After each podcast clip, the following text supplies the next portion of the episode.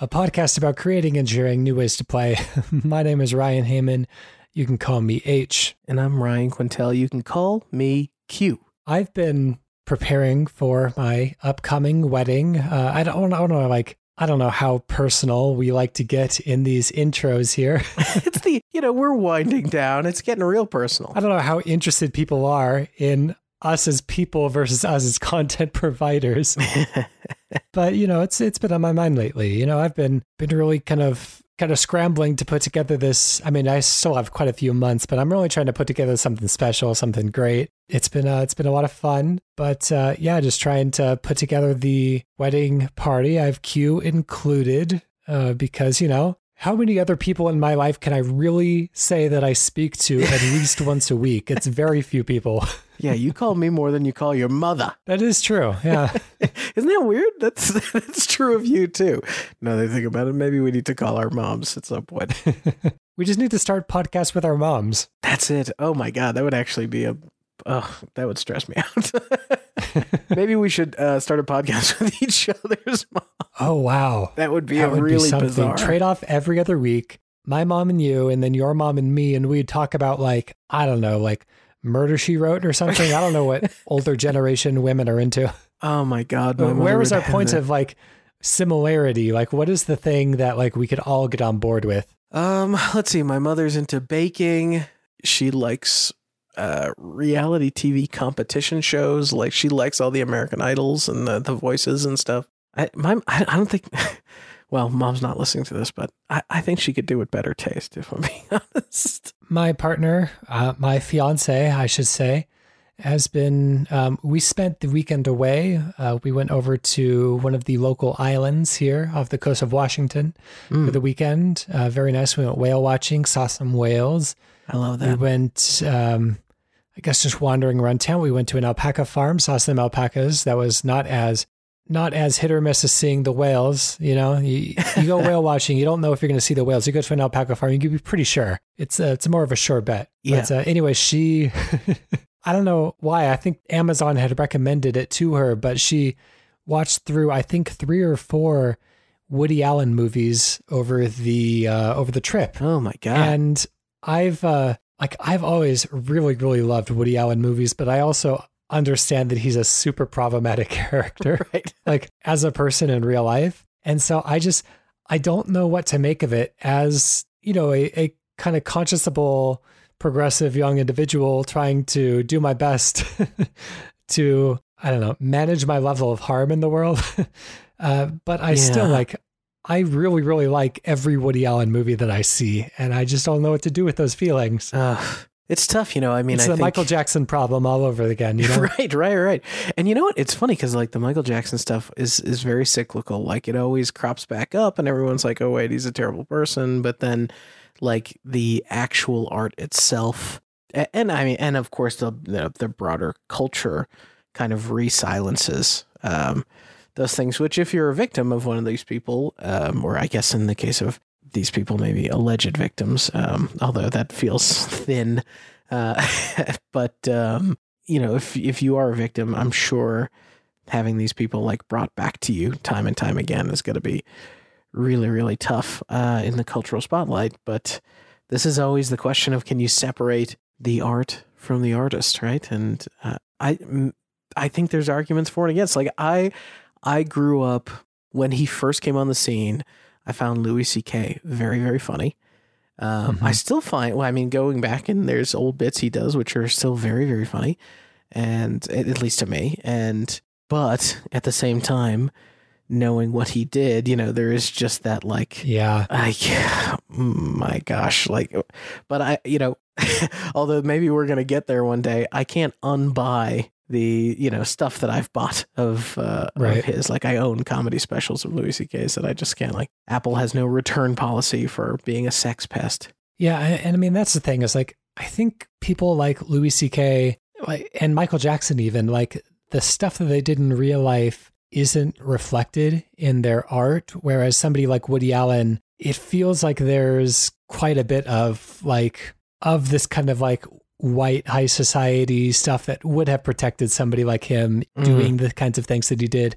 And there's quite a bit of like tokenizing Orientalism in a lot of his work as well. And it's like Yeah. the, the problematic elements do kind of bleed over into this art a little bit more. So it's a little bit more difficult to justify than like Michael Jackson or the Beatles. Uh, but at the same time, like I also feel like kind of the egregiousness of the act. Like I, I mean, the the crimes of Bill Cosby and his work have zero percent crossover, but I would still be very uncomfortable consuming Bill Cosby content at this time just because what he did was so egregious. But uh, I don't know. It's it's it's very difficult. I don't know what to say. Yeah, there's also I mean there's so many aspects at play like including time, you know, like I've I've done stupid shit in my 20s and you know, I wonder if if everything I ever did was on record like as a 40-year-old person, I'm not 40 yet, but like in my 40s, like is the 40-year-old standing before a person today, 20-year-old person, you know? It, it's yeah, it's it's a mess. It's a mess. But I do think that like culturally it's something that we will increasingly uh, reckon with. There are absolutely things that like I am very deeply ashamed of having done or endorsed just because I, you know, was younger and didn't know the kind of magnitude of the history of a lot of these things. And it's like, Yeah, and I mean, you and I like comedy too, so I mean, for sure, we've laughed at throughout our lives. Yeah. We've laughed at a joke that we, you know, knowingly now would never laugh at. But I feel You know, like there's a, there's a difference between the the people who really kind of double down on being super defensive and saying no there's nothing wrong with me it's just that people today are too sensitive versus the people who like come out and say like okay this this and this aren't cool i own up to that um right, uh, i'm going to try to do better going forward yeah, yeah, it's hmm, my gosh. I wish I had a time machine. I'd just go back and be like, "Hey, Ryan, just just chill out. Here's here's here's. It wasn't actually ever funny to begin with, you know. So it's not uh, it's Yeah. not funny now. Yeah. Yep. Well, anyways, I think at least it's an indication that we're all getting better that all the time. Um, I hope we're moving in a positive direction, and I hope that we can uh, continue to move in a positive direction. Uh, Yeah. Let's weirdly transition that into some video game pitches, hoping to move the industry into a better direction. yeah, sure. I like that. Uh, I mean, speaking of which, uh, Ubisoft has owned up to one of their games, including actual politics this time. So maybe there's hope on the horizon yet. They've cleared the lowest possible bar. admitting what they had already done. That that's the. But hey, what did uh, step step one is admitting you have a problem. So there we go. We're on our way. Uh, not that having politics in a game is a problem. It's uh, it's denying that you did. Yes, it's the denial. Right. Clearly, the, step one is admitting you did something. I guess Uh, that's step zero, and then step step one is you have a problem. Anyways, um, I'm going to be going first today, and what I'm going to be bringing into the mix is a tabletop style game about uh, going on quests, uh, Dungeons and Dragons style quests, mostly described through text, maybe some light, very kind of like tabletop-y visual elements alongside of it. You know, character pieces like they're made out of actual cardboard and moving around like a terrain modeled map that was you know, like something that was like physically built out like a warhammer board or something like that um, i want to keep it all very tactile but anyways you can choose to play as a party of characters from any kind of fiction and basically as you're going on this quest kind of like Scribble Scribblenauts or like Akinator or something. Like you can type in the name of any like celebrity or character for something, and then they will join your party. Um, each would be specced with a fairly like in depth but not outlandishly elaborate character sheet that would kind of inform how they would react to any specific situation. Perhaps each would come with some unique flavor text or something like that. But basically, like it's just enough detail to make sure that they act in character and uh, to make sure that the story kind of reflects who all these characters are that you've brought into the party and are going on this quest. And basically, you just kind of go through this like short session RPG quest Hmm. with all of these characters. And it's mostly kind of delivered through text and little kind of funny animations. Maybe you hop into battles every once in a while. Maybe each character has some. Um, if we want to really get kind of ambitious for each of the character sheets that we're writing out, keeping in mind that we're optimizing for volume over depth and quality. Um, mm-hmm. More ambitiously, we can include maybe a list, uh, kind of a handful of generic voice lines that can be used, and maybe um, some cardboard cutout animations, maybe some unique weapons or something. But basically, like, I just want to create a game where you're kind of starting off on a quest to slay a dragon or something, and you can choose who to bring with you. And if you're just like, yeah, I want to bring like uh, Wolverine from the X Men. I want to bring Frasier. I want to bring Mr. Bean. I want to bring Banjo Kazooie and King K. Rool, Then uh, that's you know that's who you get to bring with you. So I'm going to start the clock there and see how feasible something like this could be. Well, we already have a problem on our hands. I'm going to summon Woody Allen. No, I'm just uh, bring Woody Allen, Bill Cosby, Michael Jackson, oh John God. Lennon. Oh, what a uh, what a cast you you could possibly assemble in, in a game like this. Yeah, this is cool. So I like the idea of doing that. I guess you'd have to what like map personalities or abilities and things like that across multiple dimensions, right? And just say like there is like four different i forget what the dimensions are for personalities or maybe even emotions um, and they all have like their regular emotion and then the inverse of that emotion. And so you'd have to get into the business of like mapping all of these potential possibilities which is you know it's a spreadsheet it's fine it is what it is. But then you get into um, then you kind of get into being able to summon them and like is there that much extra flair that you can put in that makes mm. these people feel like the people a little bit. Yeah, because I'm thinking like most of it kind of plays out like Animal Crossing, where there's only really like eight unique personalities and, you know, sets of, of voice lines and everything that each of the characters have. But there's enough kind of clever seeding of unique personality traits to where it can kind of spontaneously and systematically inject each character's personality. Like you could say, like, perhaps there's like a sliding scale of how talkative each of these characters are. And so you oh. do ah. have a set of like each scenario would come with like a set of lines and reactions for each of the, you know, eight character prototypes, but maybe they're Maybe some characters are less verbal. If you went with a Mr. Bean or a Link from The Legend of Zelda, then they would be very kind of non verbal and have ways of maybe truncating the lines or having nonverbal alternatives. I don't know. I, I just think, and like including catchphrases and enough like little details. Maybe like each character sheet includes like objects that are important to the character. Um, oh yeah, places of origin that they could reference. Uh, little turns of phrase that they can use. You could almost map the abilities to like the things that different sorts of actors or performers would have, like their ability to dance, their ability to sing, their ability mm-hmm. to yeah, yeah, emote. I don't know.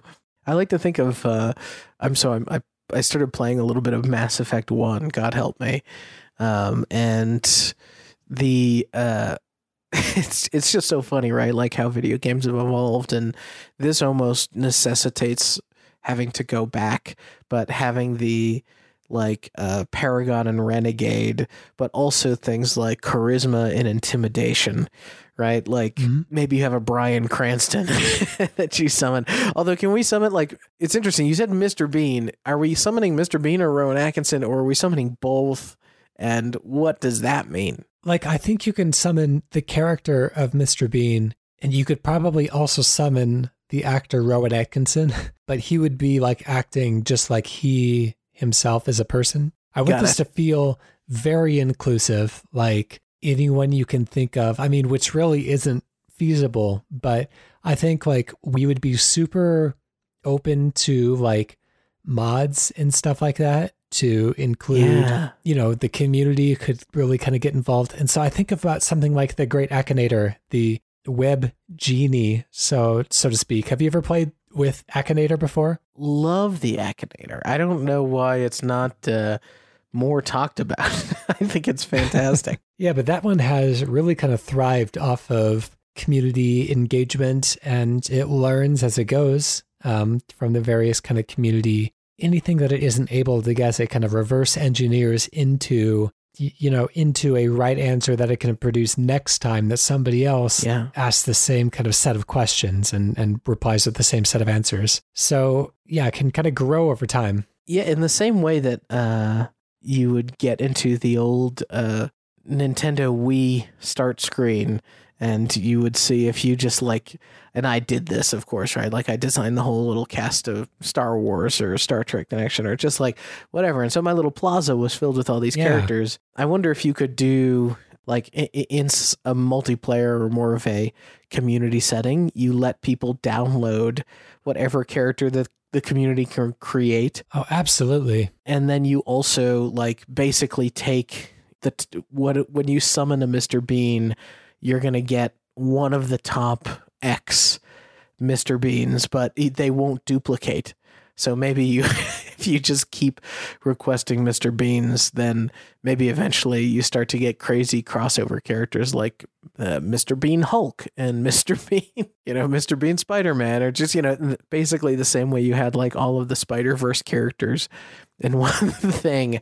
You can you can kind of smash together like uh, characters by writing in multiple things. Like what would it what what would it mean to have Mr. Bean be Mario? That would be a very ambitious, you know, maybe we release the base game and then like as an expansion there could be like a fusion expansion where Oh. you can plug in any two characters and then they like their character attributes fuse in clever ways. So you could have a Mr. Bean Spider-Man or a Tommy Wiseau Kermit the Frog. wow, that sounds awesome. I, was I was gonna I was gonna reach for a oh, hi. Fozzie. Yeah, there we go. I, I did not do it. I did not. I did not hit her. That's right. Oh man. Uh, can the rest of the show be this? And I don't, I don't mean this episode. I mean the rest of the episodes of the show. we have a lot of impressions we've been waiting to whip out, folks. I think, like as a cap to put on this, the if you have this all, like you said, in a costume quest style adventure, um, or like turn based RPG or something like okay, that. wait a minute. where- You say costume quest style. What does that mean specifically to you? Yeah, that's. I, I guess I mean like very like you you mentioned an RPG up front. So if there are like like you said, people have favorite objects and that sort of thing, and so certain characters are just going to be better with certain weapons or you know more useful at certain items. You know, I think you need to also put maybe some kind of cost or capital behind it because you don't want to just well maybe you do want to just but like I wouldn't want to just keep summoning someone, seeing if they match the items that I have, and then if not, just like deleting them and saying, okay, well, I want to. Although I, you do want to encourage experimentation. I'm a little torn on it, to be honest. Sorry, match the items that you have. What is that? Well, let's say if I have a, let's say I have a microphone, whatever, and that's a that's a weapon I can attack with in my Oh, like okay. actual Yeah, yeah. RPG game. Um, and I, I, I, you know, I go for Michael Jackson, but I get like a dancing Michael instead of a singing Michael. Um, uh, or I get adult Michael as opposed to little kid Michael, who I assume is the better singer, but not dancer. I don't know. But like, whatever. If I don't get the character role that I want, like, should there be a cost to the, the re-roll in some way? Should you have to use your character for some period of time or like, like a sim forcibly get them offed? I mean, I, I think that it would be like you would you would choose your character party at the beginning of the round, and then just kind of you know hell or high water, you go through this quest with them, kind of no matter what it takes. And so you know, I think there's just a lot of comedy to be gained from how do you know Kratos, Isabel from Animal Crossing.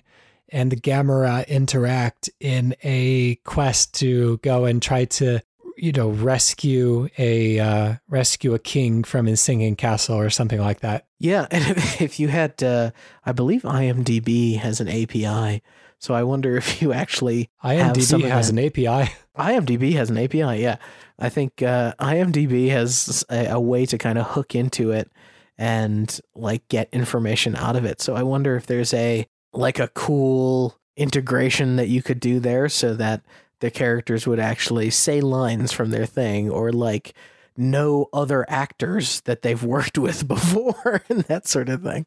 Let's uh let's go ahead and close that one down and let's give it a name. I, I feel like there's a playoff of EverQuest, like everything quest or something. Everything Every one quest. everyone e- every ever re one Never quest. quest. Uh, I wonder if you did like EverQuest like colon re one.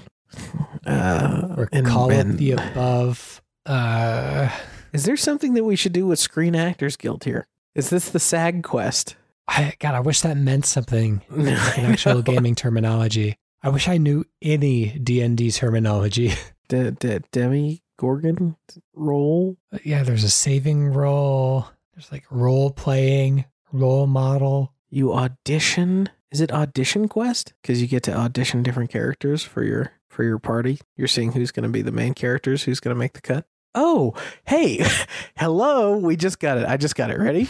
Casting quest. Casting quest. Did, okay, walk me through that. Okay, well, you have it's it's in the ballpark of costume quest. okay, yeah. It is uh y- you are casting movie stars like a casting agent. And you also have spell casting. So I feel like I've got I've I've got a Okay. a, a bingo card that's firing for me. All right, I like it. Casting quest. Casting quest. That is the answer on the board tonight. Let's go to Ryan Quintel for our second pitch. Jeez, Oh, oh I got jeez. Game show host there for a moment. I know it felt good actually. I, I enjoyed it. So my my pitch for this week, I I was I've been thinking about the format of the hero shooter and how it's very it's pretty tired. But I was wondering if th- we could do a hero shooter esque thing, but the heroes are not fighting each other. Rather, they're kind of trying to co build something. Maybe it's a Lego thing. Maybe it's more of a Minecraft or Fortnite thing, but a whole group has to uh, get together, put their minds together, and build something almost like an old school challenge, structurally stable uh, or functional in some way together. All right, I'm going to start the clock. So let's walk through what this all means. So, are they building stuff with like blocks, like Legos, or are they throwing their bodies into a pile like uh like mount your friends? Like, what are we talking about? Um. So actually, you know, you just made me think of a potential format here if we if we went the VR route. But I like the idea of no, it's almost like Fortnite or uh, or Valheim or I guess or even Minecraft, where you're kind of like, okay, we're constructing walls, we're Mhm. constructing uh, X, Y, or Z. Maybe there's a blueprint that needs to be followed at the beginning of each level or that sort of thing.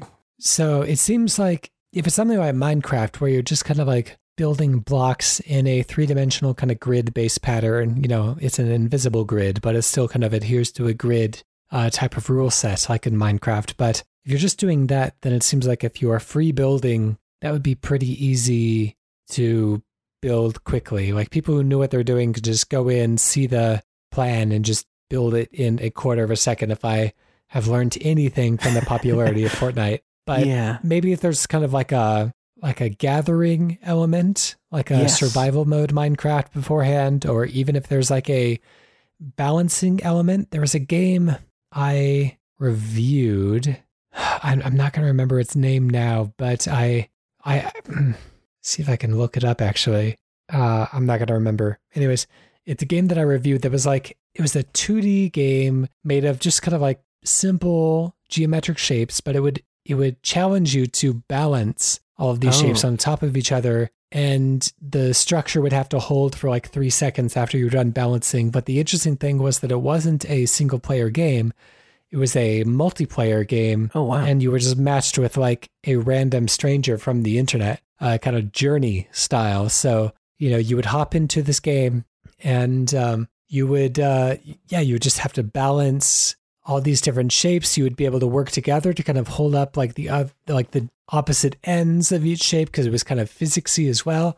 Yeah. Uh, but you know, it, it was kind of quantifiably different than balancing stuff on your own because once you lost, I was inclined to give up after like two or three failed attempts. But Sure. having somebody else there who just kind of immediately went back to the pile of blocks and picked them up again was kind of motivating to keep going. Like, I don't want to let them down. Like, they're really jazzed to do this, you know? Yeah, I, I like when, when you're saying like the gathering element as well. Like it, it when two people are both tasked with a very concrete thing, it kind of it doesn't necessarily create a competition within your own team, but it does make you you you know we naturally want to be in tribes, human and humans, and so mm-hmm. like we we want to uh, do well for our partners usually when we're in a team like that. So I actually sent you this link. I I, th- I think I've talked about this before, but there's this YouTube channel called Tube Unique Wilderness, and it and it features uh, it's either the same two guys or it's or, or it's a series of different people, but they the, each video is them basically starting from literally dirt. Uh, I encourage you to just like jump forward in the video. I'm watching this as as we go. I'm I'm you know watching the one that you sent me, and so far maybe a minute in, and I have no idea what's going on. yeah, yeah, yeah. Yeah, so they, I mean these guys literally just like dig stuff out with sticks. They form shapes. They even like they go and um they will like break down an ant hill because uh, apparently like the byproduct of ants going to the bathroom plus water makes a kind of makeshift cement like a waterproofing material. So like they one of them will actually just be going to like hey i'm to go get you more trees hey i'm to go get you uh, you know uh, an ant hill that you're to have to crack and break down and then eventually uh, as you step through and you get to the like way way way end i would say like the let's say the 15ish or, or 16 minute mark they, they actually make a paint out of uh, local plants and they start painting all of these things together. And then they then around 17 minutes they're literally going step by step to a local river over and over again with pots and filling up by hand a pool and so like I, I mean granted this is all you know super super sped up this is the over the course of mm-hmm. you know days and days and days of work i have to imagine but the the thing that's so interesting right is that like you know, there's no irrigation here. They're going to get that water and they're going to go like pour it in a big rectangle essentially. And so while one is doing building like or like carving out the the mud, uh, the partner will kind of come in and help uh, help relocate it or you know get it out of there so that the building can continue. So I do think if this is a two person job and it's it, you know i don't know if that's true or not like who knows what kind of things are going on in the editing of these videos but i love the idea of you know the overwatch characters but you know somebody with a a crazy sure. sort of slide animation. It looks like they're fighting a crocodile at the end. I don't really know what's happening. But that's that's new to me.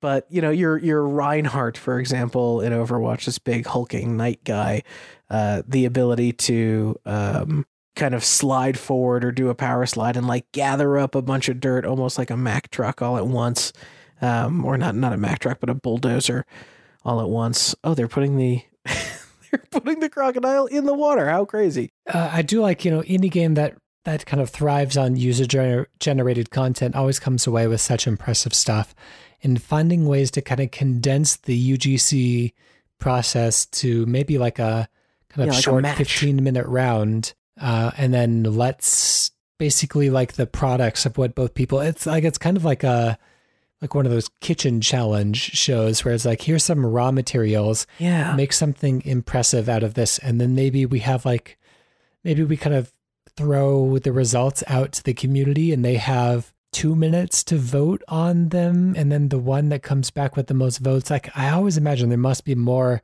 players than there are voters. So i don't think it would actually work out in real life. But if there was some sort of clever way to uh, sustain like a really plentiful and really bountiful voting pool and like Yeah. it could be really impressive to see what people are able to make in kind of like a game jam type setting Well, and I- and I like borrowing what we've learned in all of these uh, group shooters throughout the years. Like, could you have the characters that do painting or finishing work?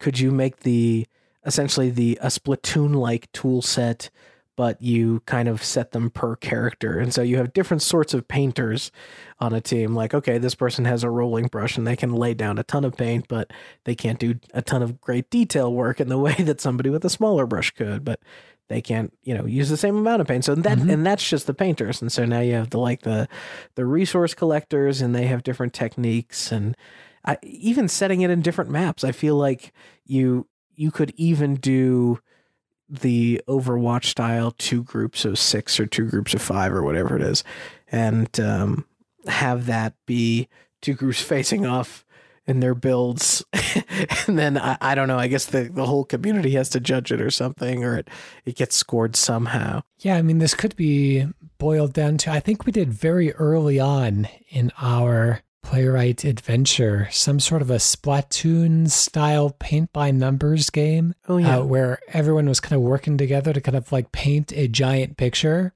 or something like that. Just does that sound familiar? I don't remember the details. Yeah, in my mind, I remember it, f- or remember it feeling like the picture was like not on the ground, but it was like on a big canvas or something hanging. I, I don't know why. I, I'm that's the visual in my head though. Let me do a quick search through the site and see if I come up with.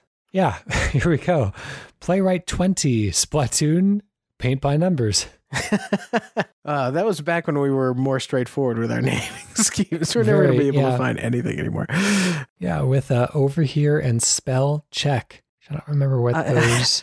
I know we're kind of already kind of like smashing up against time, but the this original pitch before it was actually construction or art based was what if we did a, a hero shooter, but it was all slapsies, um, which I still think is uh, pretty interesting. At least sillier. All right, let's uh let's go ahead and shut down and come up with a name for the collaborative artistic uh I don't know, creative jam type of game that we've made. God, I, I- it's it sounds like a mobile game to say construction heroes or something like that. Construction heroes or even like a team jam. It doesn't really make sense, but but yeah, I think I mean construction heroes I think kind of works out if you want to It's make like this Builder like a- Jam, like Boulder Dash or something like that. I like the sound of Builder Jam. Builder Dash. Builder Dash is fun. Builder You're under a Dash. time limit. Yeah. Good. All right, let me hop on over to our email. It's always satisfying to have- come up with an A, right? Sometimes we Yeah, it's good. we have to dig. All right, we have an we have an email from our community for our community pitch of the day of the week. Rather, this comes from Peditis. I, I hope I'm pronouncing that correctly. It is not the first time that you've emailed in, but I've also not seen any emailed corrections, so I'm going to keep on saying Peditis Classic. like it's some kind of disease. uh, I don't know if anything like this exists, but I want to see a game in which instead of using bullet time, you use time bullets, or in other words, you Oh. shoot time. The concept would be that a PvP game in which you shoot either your opponent or the environment, and depending on the type of bullet, it ages slash de-ages the target, or maybe makes them go faster or slower. So you could, for example, make something in the environment age faster so it collapses on top of a player. Another wrinkle could be Oh. to play it uh, to play a bit with the spread and area of effect of certain weapons and maybe come up with a more imaginative way to refill your ammo than just letting time pass or picking it up. Thanks for the amazing podcast over the last years. They were great fun and inspiring as you guys and you guys will be missed. Well, thank you very much. I really appreciate that uh, that tag onto the end of the email. We're talking about a time time aging based shooter. Let's uh, let's do it. So uh, here's where my brain went when he talked about, or when Poditis, I should say, when they talked about, when they talked about how to collect ammo, and I was like, would it? I guess recently we got a dodgeball game. Uh, It's on its way out. I can't help but think, would it be cool to be able to like capture somebody else's time bullets with my own gun? Like, can you recapture these time bullets in mid-flight in order to power up your own time gun? I think before we think about reloading, let's let's kind of get the the core mechanics down and let's see what we can do with, with that because I feel like the reloading mechanics are going to kind of reflect uh, the general ethos of the the game design. So I think I think if if I'm correct about this, we've talked about doing a um, doing like a game where you kind of steal the age of other characters uh, through a first person shooter before. So pretty similar to what's been pitched here, um, but but not exactly. So I, I feel like the direction we went before was kind of inspired by. Oh, now I'm not going to remember the name. Do you remember the name of the game that was like in those Nintendo Directs? I think it was in like two Nintendo Directs as a team based Hmm. shooter in which you would shoot the body parts of of the opposing team And and, it was all kind of the Dead style, and the body parts would get smaller, and then like a giant skeleton on your side of the map would get larger and Oh larger. my god. Oh yes. Oh man, I don't. I have no idea the name of it. I'm I'm so sorry to the developers of that one. You've developed a very uh very memorable set of imagery and mechanics that I'm just not able to put a name to. I'm so sorry. But yeah, it's it's it's very um arresting when you see it. It's like, oh, that's so that's super cool. I think we've talked about like a game in which as you shoot somebody, they get older and you get younger. You're kind of stealing their time, uh, which I guess you could get stuck in kind of like a back and forth battle that would just keep on going forever, essentially. But I, I do like the general concept that as somebody gets older, they become less mobile, maybe less quick in the reflexes. And as you get younger, then you get uh, more kind of spry and more limber and more able to jump around the map and, and take better advantage of the enemy. But you hit a certain point and then it becomes like a real struggle. You become like a six year old, then you become a toddler, then you become a baby.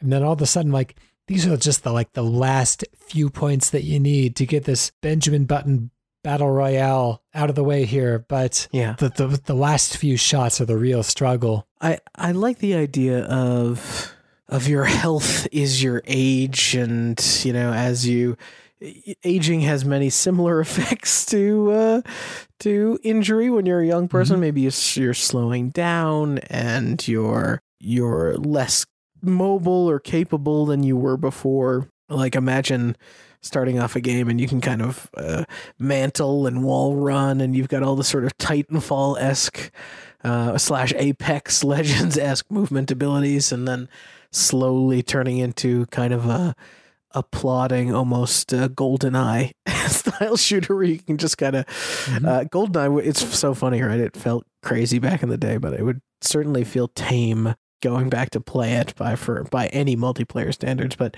yeah, I like I the don't know about idea that. You turn on of, slappers only and you turn health all the way down to zero.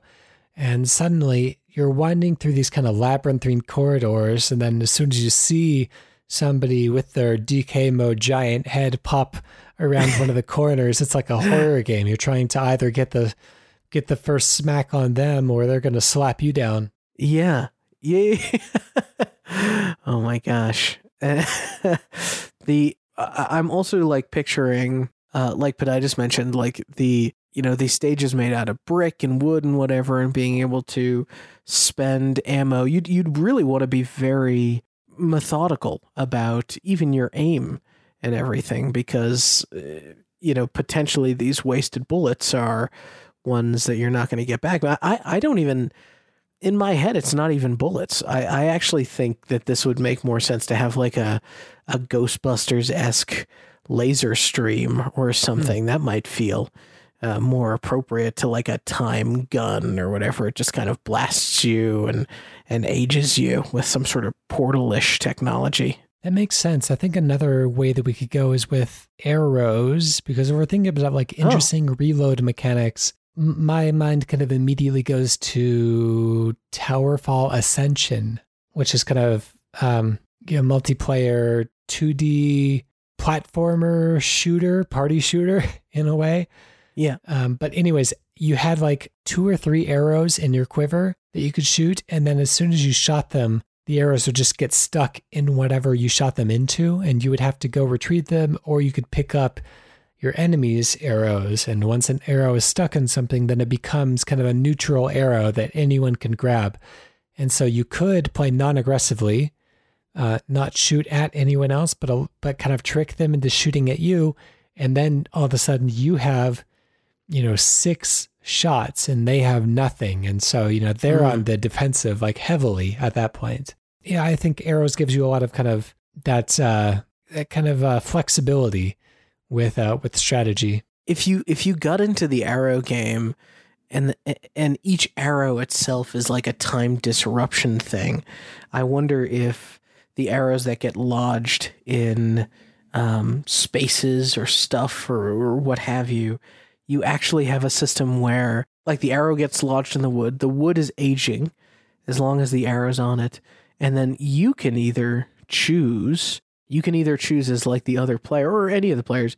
You can choose to kind of grab the arrow like just pull it out of the wood right away and then it's ammo in your clip. But you can also kind of hold onto and absorb the arrow and that like reclaims uh, some time in in you. So you kind of heal up with the with what you can salvage so we have this kind of time aging mechanic on the environment i think it i think it's a you know kind of obvious how it would work on people or characters, but working on the environment, there are some games that have kind of played with the uh, fast forwarding reversal of time. Uh, like um, It Takes Two did that recently. There was one level in which you could kind of advance or rewind time to cause things to either kind of crumble or repair themselves. Uh, there's games like God of War Ascension, or I think one of the Ratchet and Clank games did this kind of like rewind type mechanic. Um, but it's always it it feels kind of prescriptive in the types of puzzles that it gives you, and it oftentimes those aren't the puzzles that I look forward to when I'm playing those types of games. Like I would I would like if this is something a little bit more like Forza Horizons uh, rewind mechanic where you can engage it at any time and it would kind of retroactively react to the procedural damage that you as a player have caused. So I don't know if that makes sense, but like it's not it's not like uh, the programmers create two states for any environmental object to find itself in, and you have to like you know tune the radio dial between the future and the past to find that perfect point to where it makes a bridge. Uh, but rather, you would be in charge of knocking something down or destroying something in such a way that rewinding it to a certain point would get it to a point at which it creates a bridge. And so a little bit more hmm. hands on, mm. a little bit more destructive, a little bit more tear down or red faction guerrilla, and a little bit less kind of prescriptive puzzle solving. I like the idea of being able to. I, I guess the thing that, that stinks about the like healing mechanic is that it, you could technically end with both players like totally healed up, which I guess is not what you want. So I'm just trying to think of ways to yeah, I wonder if we could fashion ammo in They'll some be way. up. They're stealing each other's health, though. Oh, okay. So you're, you're there's always kind of a zero sum game. Got it. Got it. Got it. Got it. So it maybe it takes something of your own time energy to fashion one of these arrows. Not necessarily. It's just like if you're taking, uh, if you're low on health and you take the health of somebody else, then you would be like they would be losing whatever you're gaining. And so there's kind of a set amount of health or life. Uh, is that what you're talking about? Like characters healing? Or are you talking more about like. Well, I was thinking if I shoot an arrow, healing. let's say I shoot an arrow into a log or whatever, if you grab the arrow, you can either use it as ammo or you can hold onto the arrow and mm-hmm. sort of absorb it. It's gone. Okay. But it, it heals you but it just made me think of like if oh, I think if, the, I, I, don't know if we can absorb arrows. I think there should always be kind of right. a set number of arrows in the match at any given time. Like it's kind of up to us to like maybe we can imbue different effects onto each arrow. But like if this mm. if the round begins with six arrows in the field, you know, three in each character's quiver, then the round should end with six arrows being in play at, at to some degree. Let me ask you this in terms of manipulating time, do you how do you feel about the mechanic of being able to like dump your own eh, time, dump your own age or whatever? So we actually have two measurements of health. We have your health, just your it's straight up HP, but then we have your age and being able to like sacrifice multiple years of your life like the longer you draw the arrow and keep it drawn mm-hmm. it actually like sucks years out of you oh that's a good idea but then if you like if i can hit you with a 30 year arrow you just snap you're 30 years yeah. older yeah and then of course like you would be kind of sucking the life from them so you would be gaining 30 years yourself Yeah, I, I it's mean, we hit. are If you miss, ooh, it's no good. we are quite a bit over time, unfortunately, and so we do have to end it Ah. there. But uh, let's let's give a name to what we created. Well, I, I, I'm tempted to say times arrow. Time zero. Does that have a meaning outside of? Because I know that there are like arrows on clocks and stuff like that. But I just does time zero mean anything? I mean, time Um, flies. Does uh, Yeah, I know that there's uh, times arrow was kind of used in a couple of things. I think it's a book, but it's also popularly a a fun episode of Star Trek: The Next Generation. Um, but I, I do like the sound. okay? of times If it's arrow. a if it's a Star Trek thing, that I, I think that's cool. I think we can work with that. yeah, it takes place on the holodeck. You can do all sorts of fun stuff. All right, Times Arrow. That was Poditis who emailed, uh, no, who who actually submitted through our website at playwrightcast.com slash pitch. Again, we don't have that many shows left, so get your Yeah, pitches in don't give out can. the URL. no, really, like if the last show needs to have eight pitches because we have so many in our inbox, then so be it. We will do it. But make sure to get your pitches in in these last few weeks. I guess forever sit with the regret of not having your your video game idea read out on a podcast to literally dozens of people. Anyways, you can also email us playwrightcast at gmail.com. You can tweet us at playwrightcast. And of course, uh, playwrightcast at, uh, sorry, playwrightcast.com slash pitch is our website. Special thank you to Protodome for the use of our theme song "Hello World" off the album Blue Noise. And when you're listening to things, why not go listen to that Kane and Rince podcast? Hey, I hear it's still going. Uh, it is unlike Sound of Play, which we have recently sunsetted, but we have many hundreds of episodes of that to listen to. So uh, you and the should Sausage Factory. We gotta go. You can listen to the Sausage Factory as well. never going to be short on Sound of Play. Never going to be short on Sausage Factory. Let's uh, let's get to a redacted game to take us out of our show today. I'm going to be challenging you with Redacted is a redacted inspired dungeon crawler about exploring the cursed ruins of failed redacted. Oh. You'll wield redacted junk as weapons as you battle your way through the forsaken redacted complexes. Stab a demon with a redacted one moment, run over a goblin with a redacted the next. Your options in combat are constantly changing. Oh boy, it's uh sorry. Is it? What did the description say the genre was again? Action role playing? It's a redacted inspired dungeon crawler, Dungeon crawler, dungeon crawler, and I'm in ruins. which honestly is a pretty broad descriptor. A lot of games call themselves dungeon crawlers, so see how useful it is from everything from like Zelda to Diablo to uh to Gauntlet Legends. God, you really expanded the possibility space. I, when you said dungeon crawler, my certainty became high. I was like, surely, Ryan, you're going to get a dungeon crawler. You love these things. um, and now that I've said that, I won't get it just to embarrass myself. All right, give me one more read through and then I'm going to take my first guess. Redacted is a redacted inspired dungeon crawler about exploring cursed ruins of failed redacted. You'll wield redacted junk as weapons as you battle your way through the forsaken or redacted complexes. Stab a demon with a redacted one moment, run over a goblin with a redacted the next. Your options in combat are constantly changing. There are goblins, there are demons. I was going towards Hunter the Reckoning, but I don't remember goblins being in that. The goblins thing with a dungeon crawler takes me into. Hmm. It sounds fantasy, and maybe that's a Baldur's Gate sort of thing. So my first my first guess is going to be is this Baldur's Gate uh Dark Alliance. This is not Baldur's Gate. Ah. Dark Alliance. It is not within the Baldur's Gate series. Oh no. Okay. But there are demons and goblins. Okay. Okay. I need some metadata. My guess with your description is when you're saying blank inspired is that it has to be I'm I'm in my mind I'm so focused on the Dungeons and Dragons inspired. So I'm going to do the equivalent of reading a 10 and a 0 user review. Weirdly enough, even though the game has a 7.7 user score, It Hmm. only has one written review sitting at a four. So the Okay. only user review says Redacted benefits from unique, vibrant visuals and, a, and fairly engaging gameplay.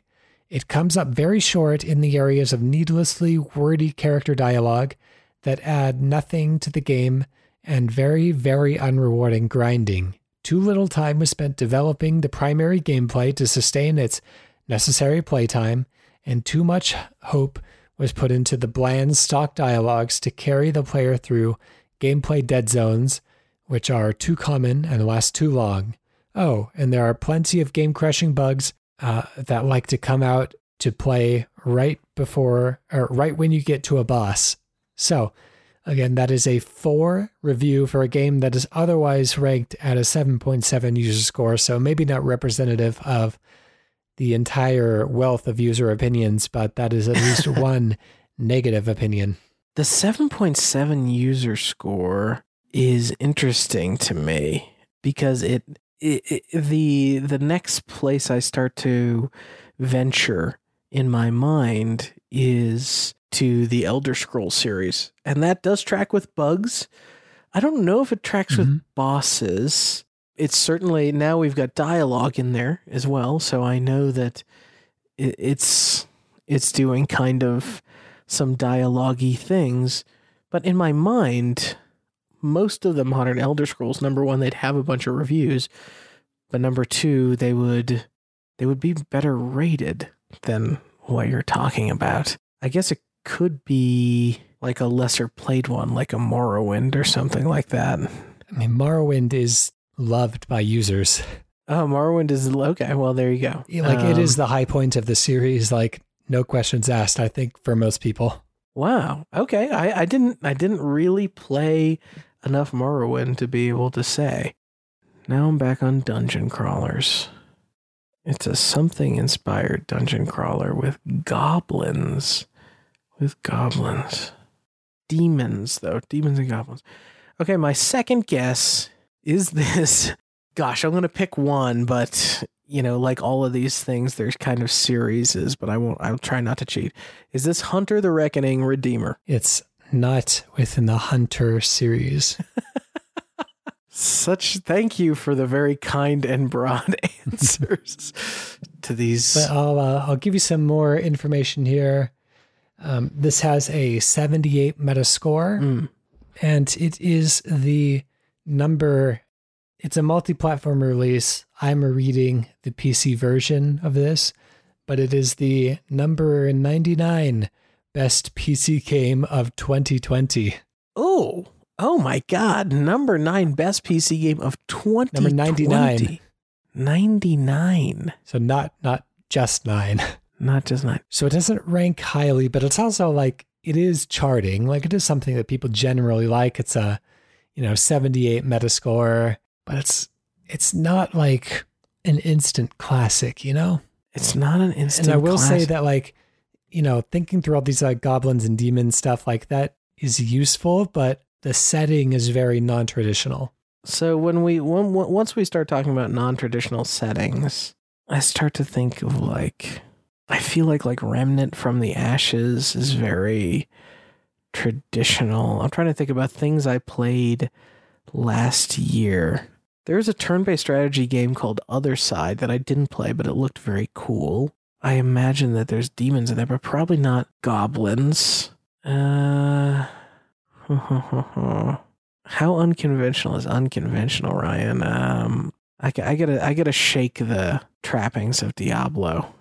I will say that there are elements of comedy inherent to the setting. Like it's a little bit more lighthearted than something like a Diablo. Comedy to the setting.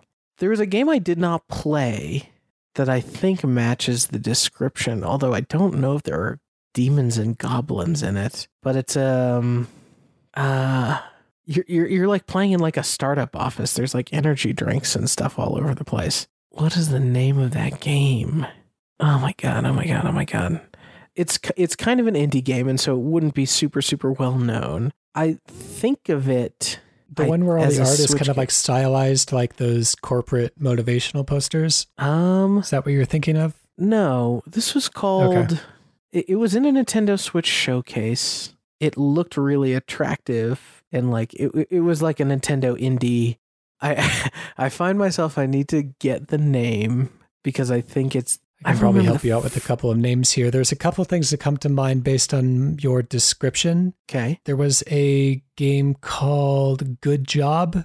Uh, that was kind of a physics based puzzler set in like an office type environment. Yeah, that was not. That's not it. Uh, I know there was a game about. called Going Under, which I think Team 17 might have published. That Yes. was like a, That's it. Okay. That's the Team 17. that's the more kind of going under. colorful.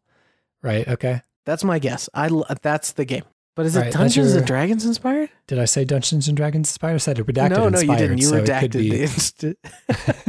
uh, okay, so my my official third guess is going under. All right. Um, I'm going to read the unredacted description, except I'm just going to redact the name, which comes right at the very beginning of it, just for dramatic effect. Ooh, okay. Uh, but we'll see like how closely it matches what what you think going under might be. But anyways, it says redacted is a roguelite inspired dungeon crawler about exploring the cursed ruins of failed tech startups. Startups.